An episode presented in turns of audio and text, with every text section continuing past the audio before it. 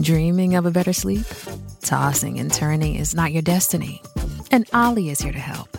OLLY invites you to sink into sweet, sweet slumber to improve your mental and physical health and overall wellness. More than just melatonin, OLLY's ingredients help you unwind your mind for a delightfully dreamy drift off. Sleep is on the way at OLLY.com. That's O L L Y.com. Before we start, please check out our new podcast, Good Sleep. Have you ever noticed how a calm mind can really set the stage for a good night's sleep? That's the idea behind our new podcast, Good Sleep. Greg, our host from Optimal Relationships Daily, is here to help ease you into a peaceful night's rest with some positive affirmations.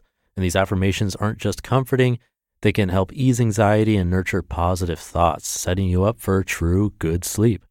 So press play on Good Sleep tonight because a good tomorrow starts with a good night's sleep. Just search for Good Sleep in your podcast app and be sure to pick the one from Optimal Living Daily. This is Optimal Living Daily, episode 2840 How to Grow from Your Pain, part one by Mark Manson of markmanson.net. I'm your narrator, Justin Malik, reading you blogs every single day of the year. Now, today's article is a little longer than normal, so I'll read the first half today and then finish up the rest tomorrow. So, with that, let's get right to part one as we optimize your life. How to Grow from Your Pain, Part 1 by Mark Manson of markmanson.net. Marguerite Johnson was born in the late 1920s in Arkansas. A poor black female in the segregated South, Johnson didn't exactly have a bright future to look forward to.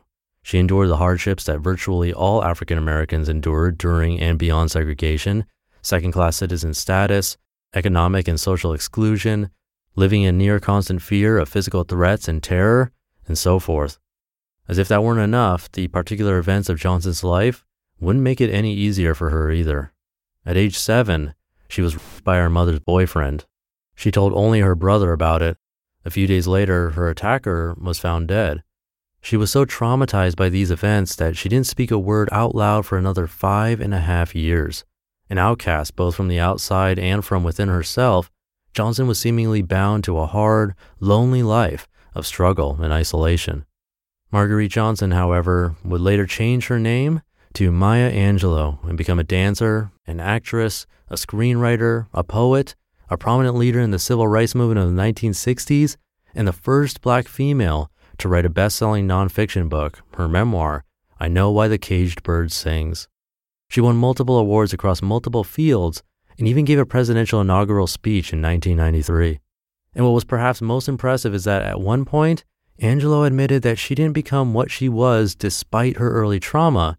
She became what she was because of it. When she wrote, she said she wrote over her scars, scars that only she could see and touch and feel. Let's be real. Trauma is not a good thing in life. All things being equal, none of us should have to experience these horrible things. But all of us do at some point or another. It's just a fact of life. Most of us live through at least five or six traumatic events in our lifetime.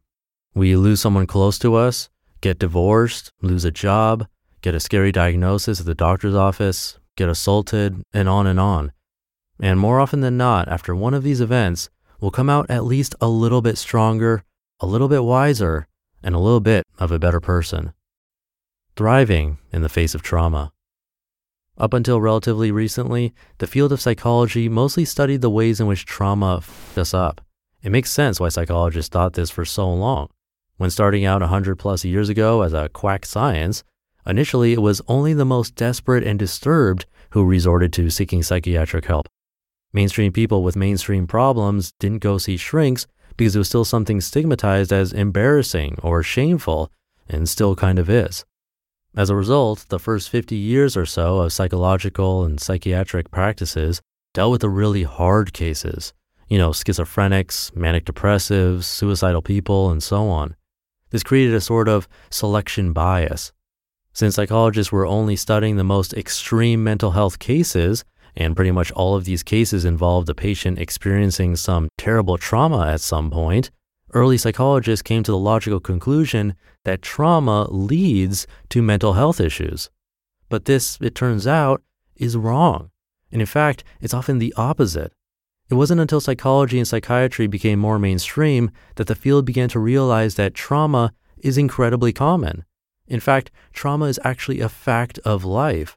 And not only do most of us not succumb to severe mental breakdowns, but many people end up growing and developing into stronger people due to their past pains. As many of 90% of people who experience a traumatic event also experience at least one form of personal growth in the following months and years. These people eventually come to feel a greater sense of appreciation in life, their priorities change, their relationships are warmer and more compassionate, they draw from a greater source of personal strength, and they see new possibilities in their lives they never even considered before.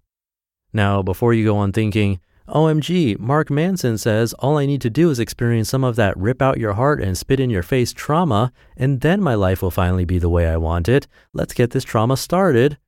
Uh, no, there's more to it than that. The trauma is not the end, it's the beginning. It turns out that trauma in our lives, in whatever form it takes, isn't actually the thing that makes us stronger in this case.